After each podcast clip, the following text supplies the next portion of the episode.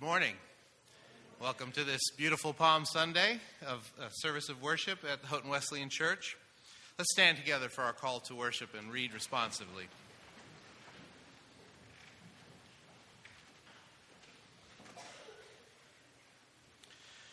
As the time came for him to be taken up into heaven, Jesus resolutely set out for Jerusalem. As he went along, people spread their cloaks on the road, while others cut up branches from the trees and spread them out on the road. When he came near the place where the road goes down to the Mount of Olives, the whole crowd of disciples began joyfully to praise God in loud voices for all the miracles they had seen. Blessed is the King who comes in the name of the Lord. The crowds that went ahead of him and those that followed shouted, Hosanna to the Son of David. Blessed is he who comes in the name of the Lord. Hosanna in the highest. Please pray with me. Father God, as we remember today both the amazing entry of Jesus into Jerusalem, coming into his own as Messiah, and yet also the incredible twist uh, in the way that it was to unfold completely unexpectedly. We are overwhelmed and humbled by your sovereignty. Father, we have many things in our lives that operate this way. And we pray that today, as we consider this story again, that we will understand your sovereignty, understand the amazing way in which Jesus was to be Messiah for us in a way that we did not expect. And let it draw us closer to reliance on you in Jesus' name, amen.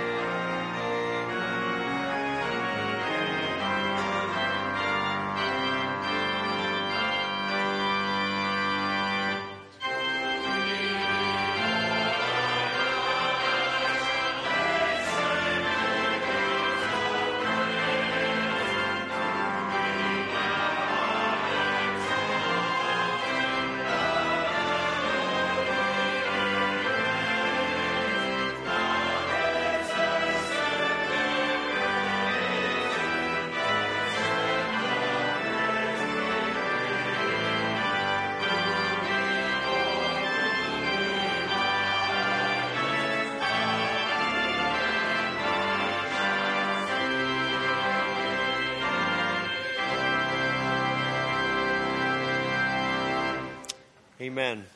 Before you're seated, take a moment, share a word of greeting with others who are here in worship today.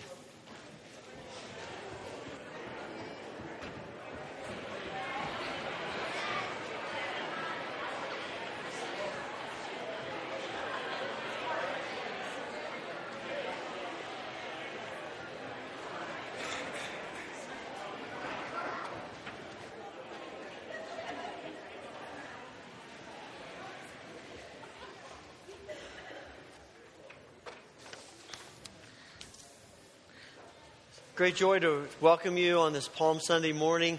We're glad that you are here in uh, this gathering of worship.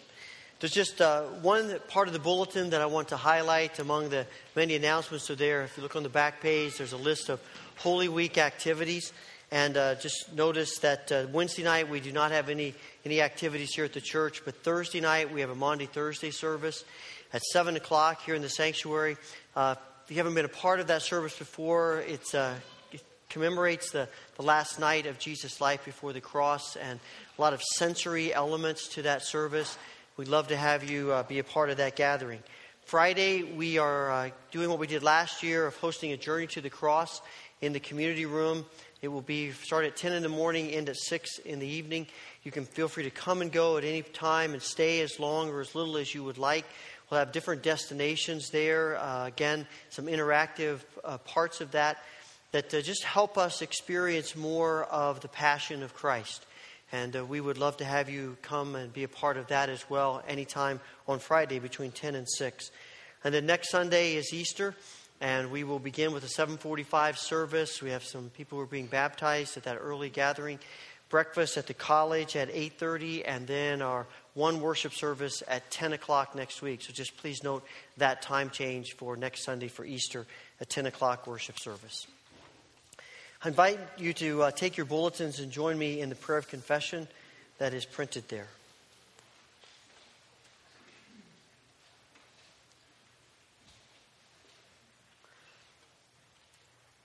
Let us pray together. Our great God and Savior, as we look to the cross, we are reminded that the victory is yours. Sins forgiven, death conquered, your people redeemed and your kingdom coming. Though we affirm this truth, we have grown weary in its pursuit, and in the face of opposition, we confess that our response is often not yours, but the world's. Forgive us, Lord. Forgive us for the times when we have spent more energy fighting to prove we are right instead of doing what you ask of us. Forgive us for the words we speak out of revenge or judgment instead of speaking the truth in love. Forgive us for being what we see in the world instead of living as who we are in you. In our weakness, lead us to the cross and in the victory of your resurrection. Amen.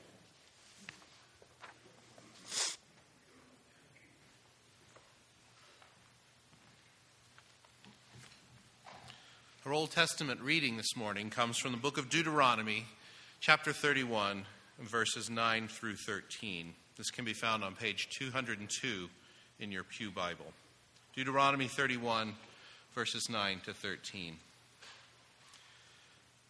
So Moses wrote down this law and gave it to the priests, the sons of Levi, who carried the ark of the covenant of the Lord, and to all the Israel to all the elders of Israel. Then Moses commanded them At the end of every seven years, in the year for canceling debts, during the Feast of Tabernacles, when all Israel comes to appear before the Lord your God at the place he will choose, you shall read this law before them in their hearing. Assemble the people, men, women, and children, and the aliens living in your towns so they can listen and learn to fear the Lord your God and follow carefully all the words of this law. Their children who do not know this law must hear it and learn to fear the Lord your God as long as you live in the land you are crossing the Jordan to possess. This is the word of the Lord.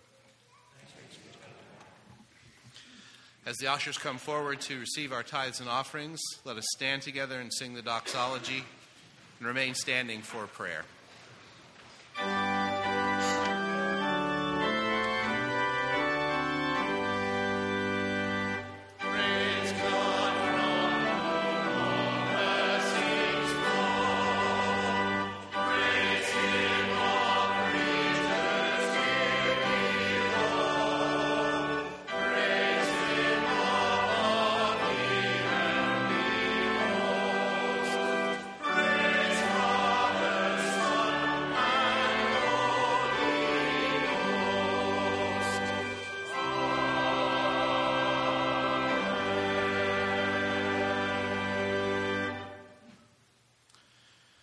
Father, all these resources, like the cattle on a thousand hills, are yours. Thank you for the privilege that you give us to participate in your work of using them to bless and to further your kingdom. Make us joyful in it in Jesus' name.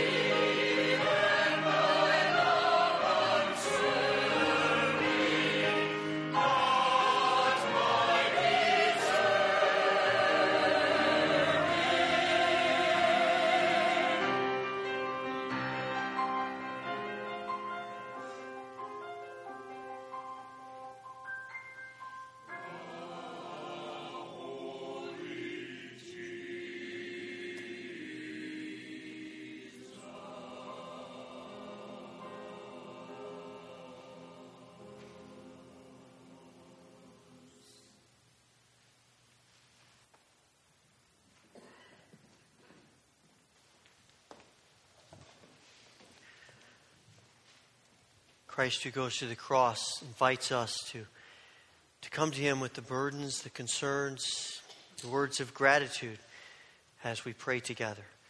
If you would like to offer your prayers at the altar rail, I invite you to join me.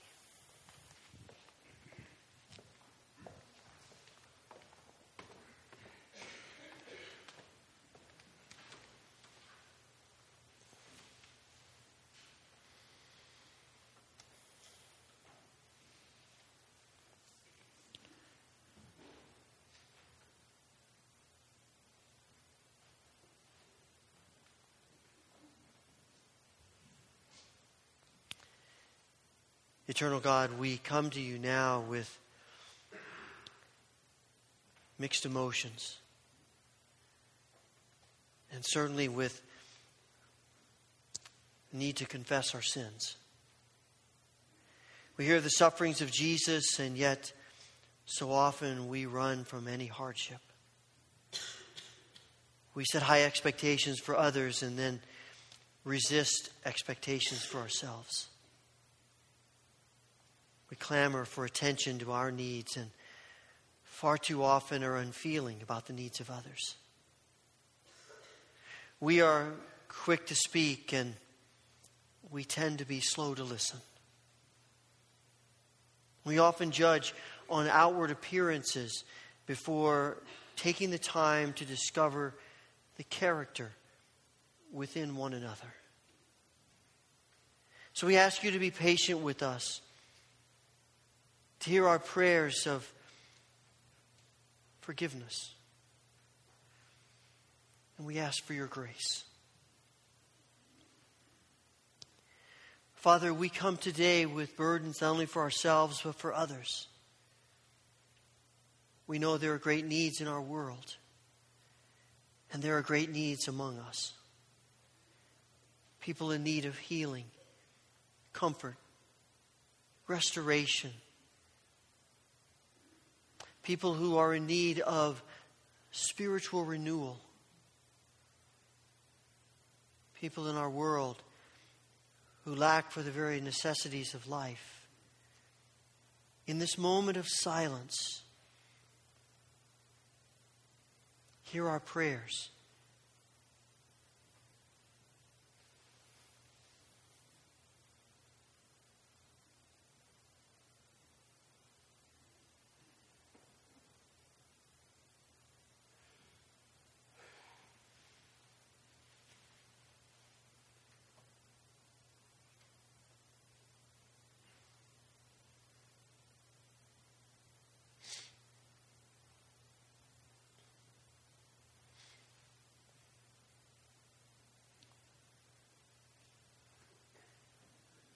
Father, thank you for hearing us.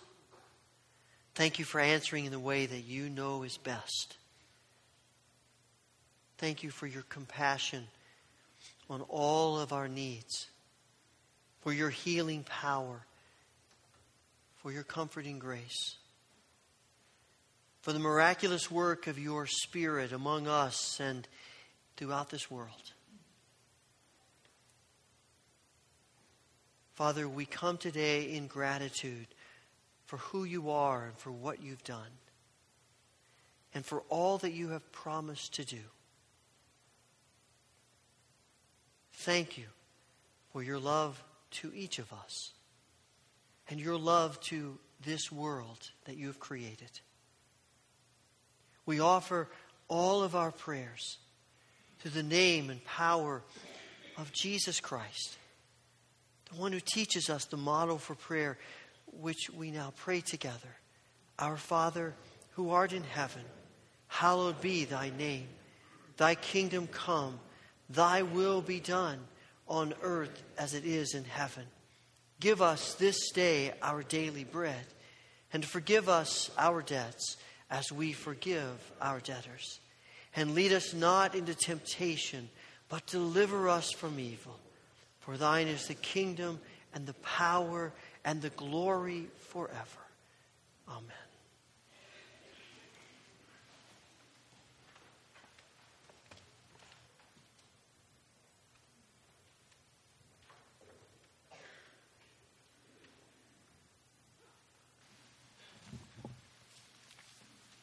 Our New Testament reading this morning comes from the Gospel of John, chapter 19, verses 38 to 42, which can be found in, at page uh, 1074 in your Pew Bible. In the this is John chapter 19, 38 through 42. In the tradition of the historic church, let us stand for the reading of the gospel.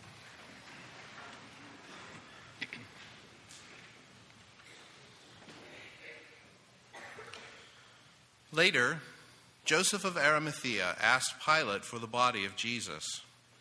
Now, Joseph was a disciple of Jesus, but secretly, because he feared the Jews. With Pilate's permission, he came and took the body.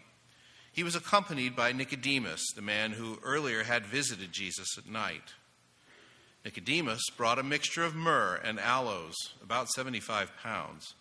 Taking Jesus' body, the two of them wrapped it with the spices in strips of linen. This was in accordance with Jewish burial customs. At the place where Jesus was crucified, there was a garden, and in the garden a new tomb in which no one had ever been laid. Because it was the Jewish day of preparation, and since the tomb was nearby, they laid Jesus there. This is the word of the Lord.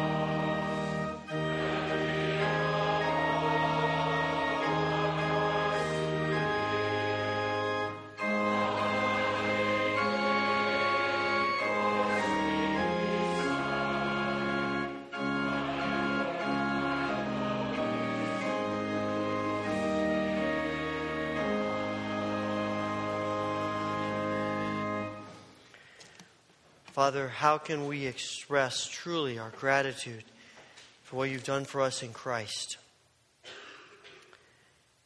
Help us to hear you speaking into our lives through your word as we continue in worship. We ask this through Christ. Amen. Please be seated.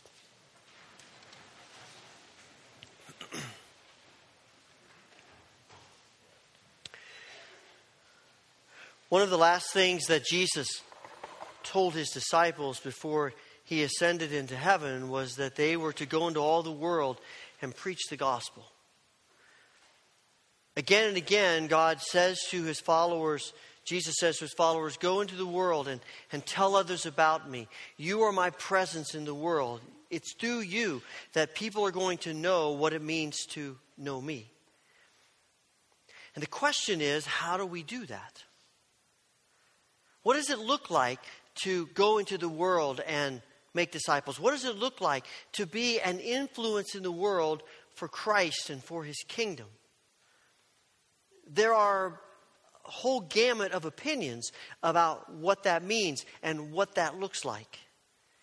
And probably with as many people as we are here this morning, there are maybe that many different opinions about it.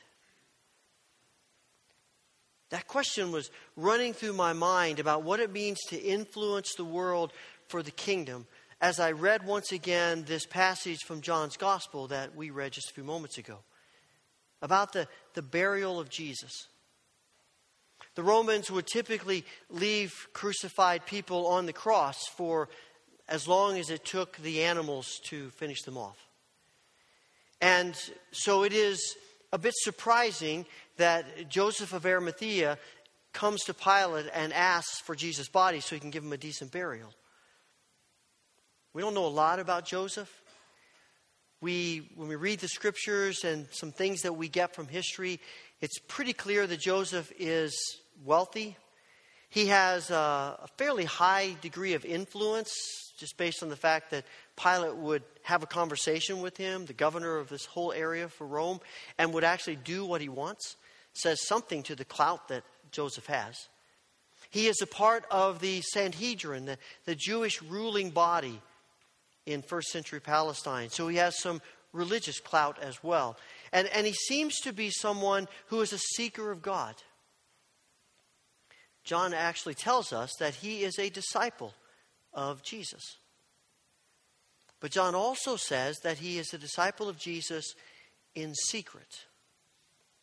And you wonder, why, why is he a secret disciple of Jesus? Why not be a, an open disciple just like the others? And John tells us it's because he's afraid of the Jews.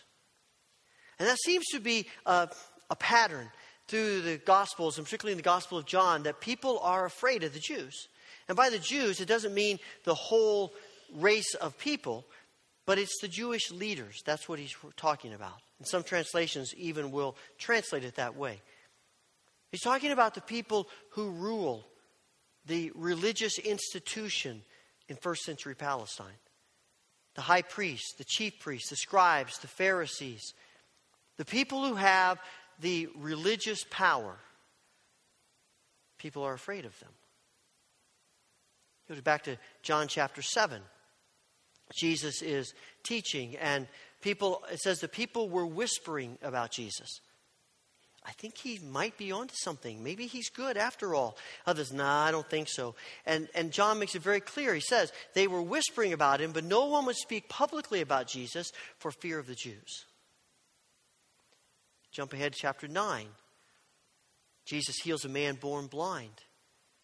He does it on the Sabbath, so that throws everybody in the religious institution into, uh, into a tizzy. You don't do that on the Sabbath, as we talked last week. The Sabbath's for worshiping God, not for helping people. And so he, they're upset. They interview the guy, and he doesn't give them the answers they want. So they get his parents, and they, they interrogate his parents. And their response is, hey, ask him. He's old enough. And John says the reason they answered that is because they were afraid of the Jews. You move ahead to chapter 12.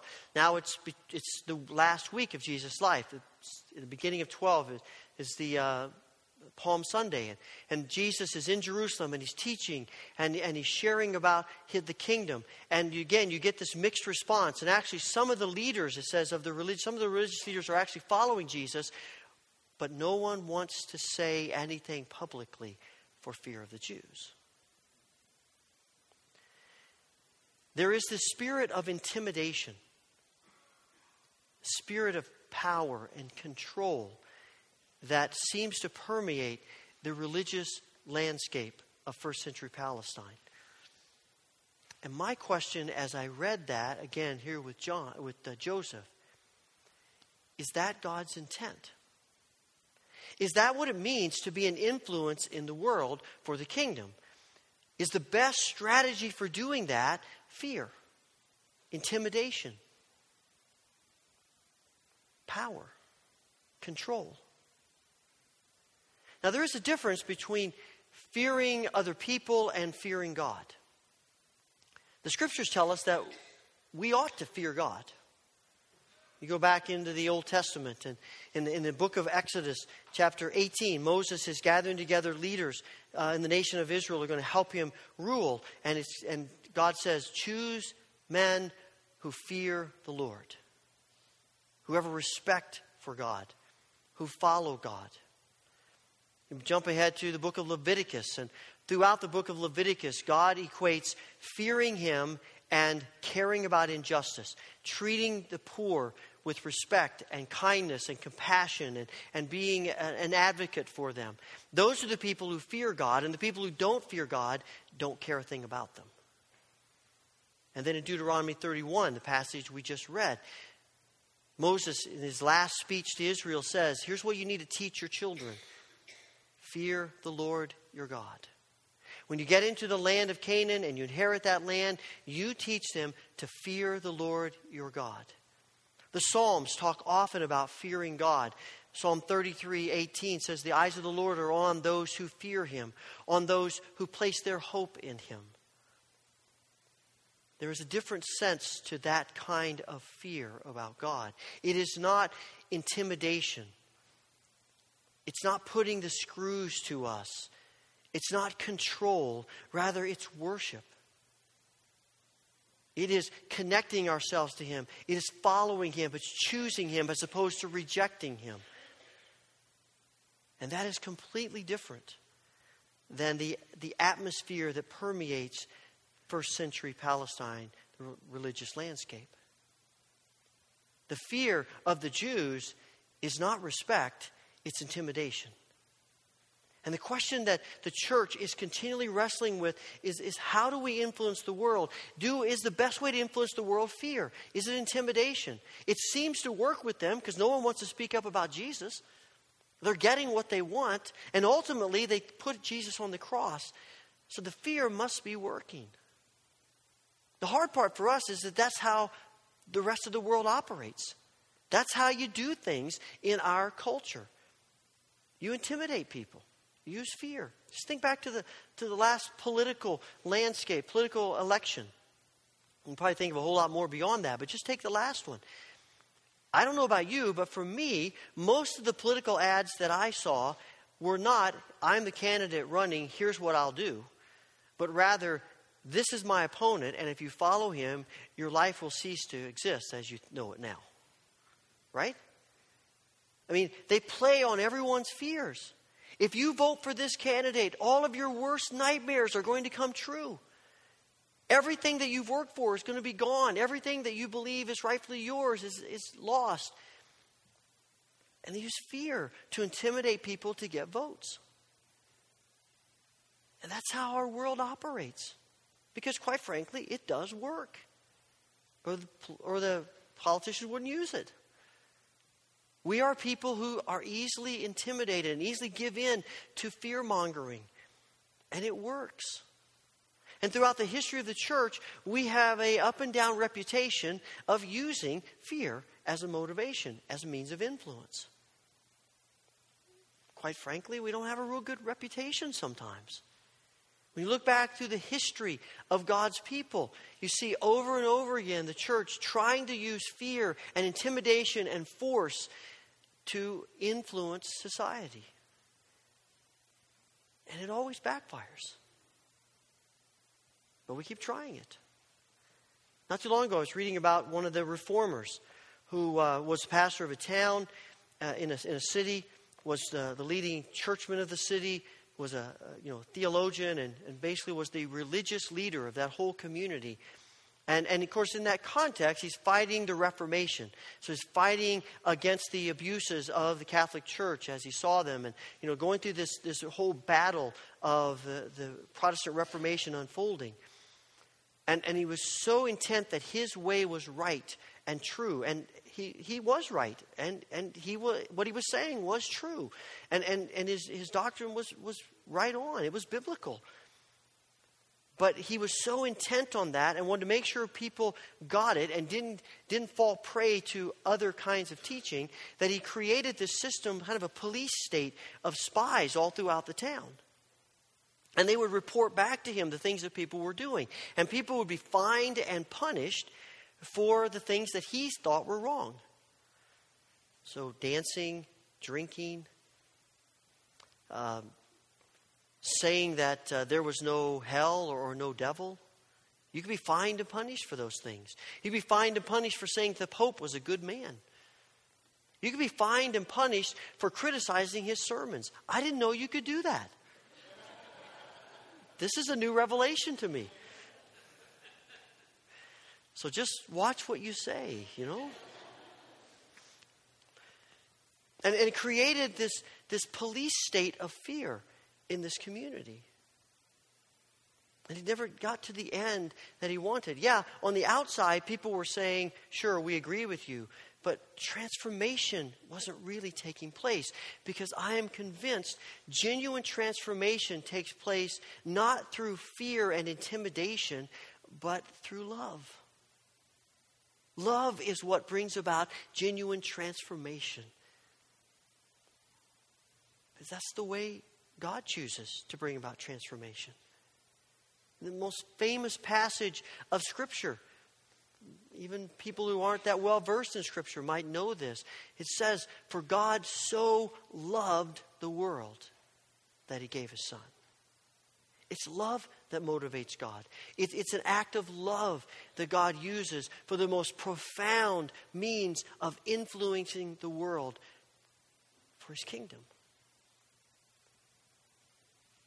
we, you know, the, the problem with fear is that someone else, something else, has always has the potential to make us more afraid, more intimidated, more control. So someone says, This is what you need to believe, and if you don't, there are consequences to that. And, I, you know, and they put fear into us. And so we say, okay, I'll believe that. And then not too long later, someone else comes along and they put more pressure on us. And so we change our mind and do what they want. And then someone else has more pressure on us and we, we get more afraid. So we do what they want. And that's the, there's no end to how far fear might take us. The next fear could always move us to something different. But love doesn't do that. Love is just love. And God never bullies anyone into the kingdom. He woos us into the kingdom. He calls us. He comes to us. He invites us. But He never bullies us. And if God's strategy is not to bully us, why would we think it should be ours? So, how do we create this atmosphere of love instead of an atmosphere of fear as, an, as a means of influencing the world as the church? I think, for one thing, we have to continually acknowledge that we are all sinners in need of God's grace every day. You know, one of the reasons we, we use fear is that we become arrogant about who we are and what we believe, that we're perfect. We bully people because we believe we're right and they're wrong, and there is no middle ground. Acknowledging that we are sinners, constantly in need of God's grace, shatters our arrogance. Because in that statement of acknowledgement, we are saying, it's not about me, it's about God. Anything good that's happened in my life is because God has done it. Anything good that will happen in my life is because God will do it. In myself, I couldn't accomplish anything. I'm a mess. I'm a wreck. All of us are. We are all broken people. We keep trying, thinking that we can put ourselves back together. We cannot. Only Christ can put us back together. And if only Christ can put us together, then it's all about Christ. So instead of, instead of assuming that I'm perfect and you're not, so I'll tell you what to do, instead of believing that we have all the answers and if you just listen to me, everything would be perfect, we come together in a spirit of humility because it's about Christ. I think it also means that we commit ourselves, simply commit ourselves to each other. That we are the body of Christ with all of our differences and all of our different ways of seeing things and doing things, and that's okay. There are some core things that we believe as Christians, and they are essential, and, and we would go to the death for those things. But there are also a lot of peripheral things that we believe and, and I, that are, are not life and death issues. They're opinions, they're interpretations. They're not unimportant, they're just not core essential truths. And I find that far too often we're willing to go to the death for the peripheral things more than we are the core things. And as the body of Christ, we're going to see things differently. We're going to have different perspectives. We're going to interpret things differently. And instead of seeing that as a negative, we see it as a positive. God has done something and taught me something about my experiences that maybe He wants to use me to say something to you. But the exact opposite is also true. God is at work in your life. And there are things that God has done for you that I need to hear that will help me grow. Help me become more the person that God created me to be. But if it's all about me, I never hear that. It's all fighting for I'm right, you're wrong. All that gets lost. And instead of growing more and more like Christ, we become less like Christ. The most holy people we know are people who are humble, people who are dependent on God they're not people who are arrogant, who have all the answers, who figured everything out, but are willing to let God teach them through any number of means. That's what God is looking for as the church. And the only way that we will be a spirit of love and influence in the world is if we are we have that spirit as the body of Christ. Because what's in here seeps out. Jesus says, They'll know you're my disciples if you love each other. And loving each other means that we can have frank dialogue, we can disagree, we can have conversations, we can go through all of those things. And, and that's good, and we learn from that and we grow from that. But ultimately, it's in the spirit of, of not, how can I convince you to think the way I think? But rather, I wonder what God wants to teach me through you to what He's revealed in your life, I wonder what God wants to say to me that I'd never seen before through you. And ultimately, all of this is back to the cross. Love is, love is a risk. We all know if you if you've put your heart out there and you've really loved someone with your being, you have been hurt. It, it's just the way it is. We've all had it happen to us. The only people who, who don't seem to get hurt are the people who just don't love. And they're hurt other ways. But if you genuinely love, the risk to be hurt is high. And the risk to lose is high. And the risk for people to reject what you think is important is high. But that's still the way of God, it's the way of the cross. There is no more greater risk in the world than what God does through Christ on the cross. When Christ is hanging on the cross and the people who put him there are, are standing looking up at him, do you think they're intimidated? Not at all. That's why they taunt him and abuse him. They believe they've won. And if you just took a snapshot of that moment, you'd have to say it sure looks like they won, and it looks like Jesus lost. Love really didn't get the job done. But just a couple days later, the whole picture changes. And what looked like losing is winning, and what looked like winning is losing. Because ultimately, the love of God in Christ is always victorious. And yes, it's risky. I mean, God loves us. He doesn't demand of us. He doesn't put the screws to us. He loves us, and love can be rejected. We all know that. But love is also the means to become the people God created us to be and the church that God created us to be. We risk love because God risks love. And I don't think we realize how radical and revolutionary God's strategy for influencing the world truly is.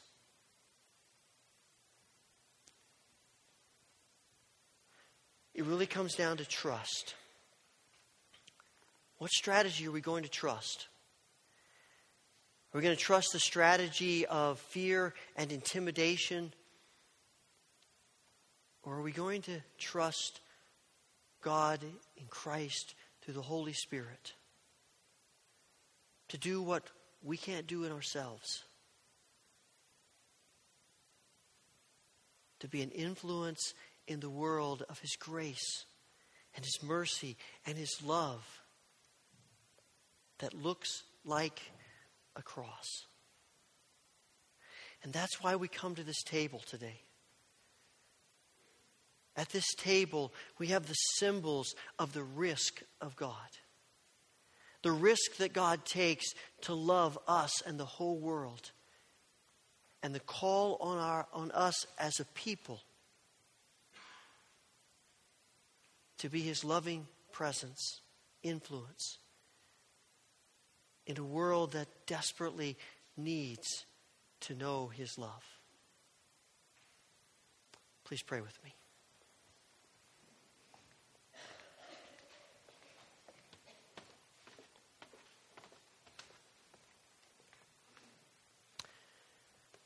Heavenly Father, you know that this is difficult for us.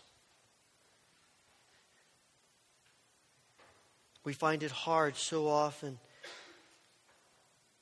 to take the risk of love, to be a people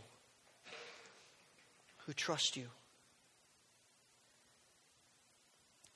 Give us grace to trust you a bit more, to embrace your strategy for influencing the world. Father, we pray your blessing upon the bread and the cup. We pray that as your Holy Spirit comes upon these elements and comes upon us, as we eat and drink, that this would be food for our souls.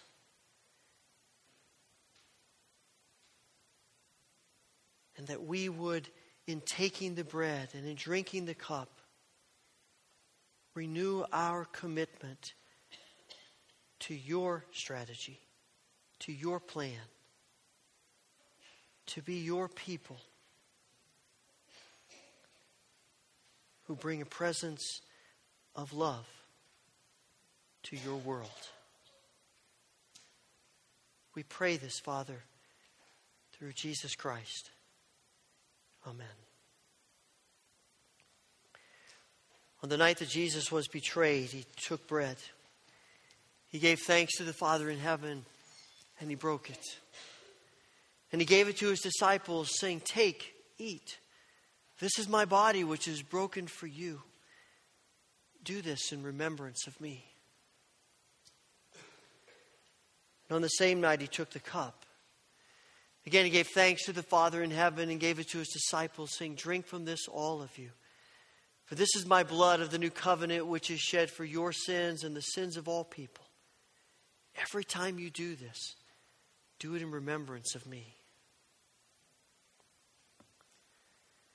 This morning we're going to receive communion by intinction. This means to dip in. As you're released by rows, come to the front, tear off a piece of bread, dip it into the cup, eat it, and you may return to your seat by the outside aisle. If you'd like to stay and pray at the altar rail, it's always open. I'd like to mention that we practice open communion at the Wesleyan Church. It might be the first time that you've ever worshiped here, but if you come today with your heart open to God and desire for God's grace and mercy in your life and desire to live in fellowship with Him and and with others. And come and receive these gifts from our gracious, loving Heavenly Father.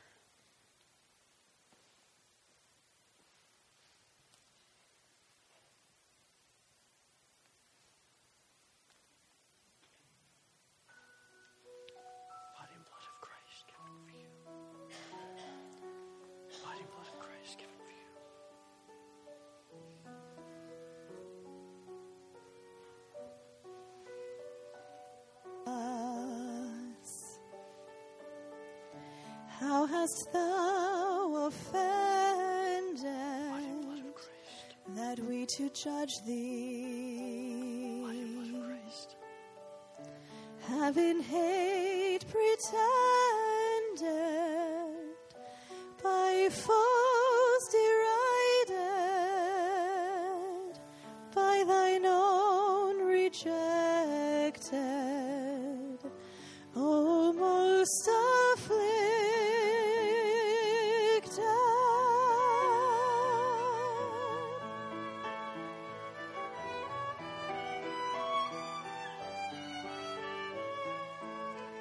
who was the guilty, who brought this upon thee, alas, my treason. Jesus hath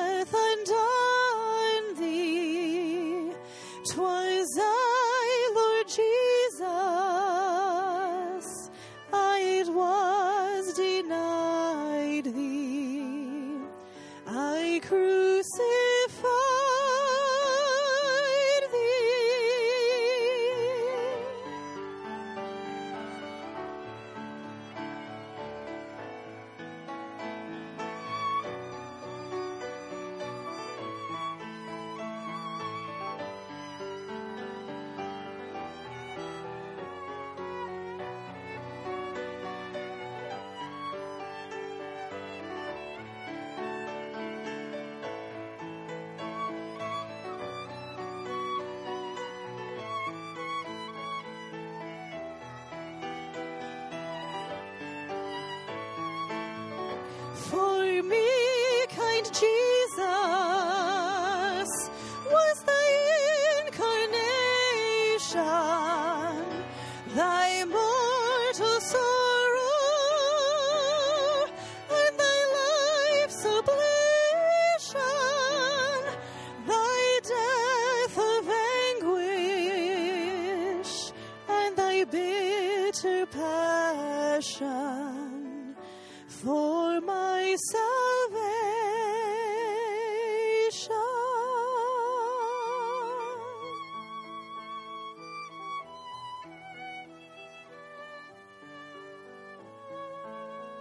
Therefore, kind Jesus,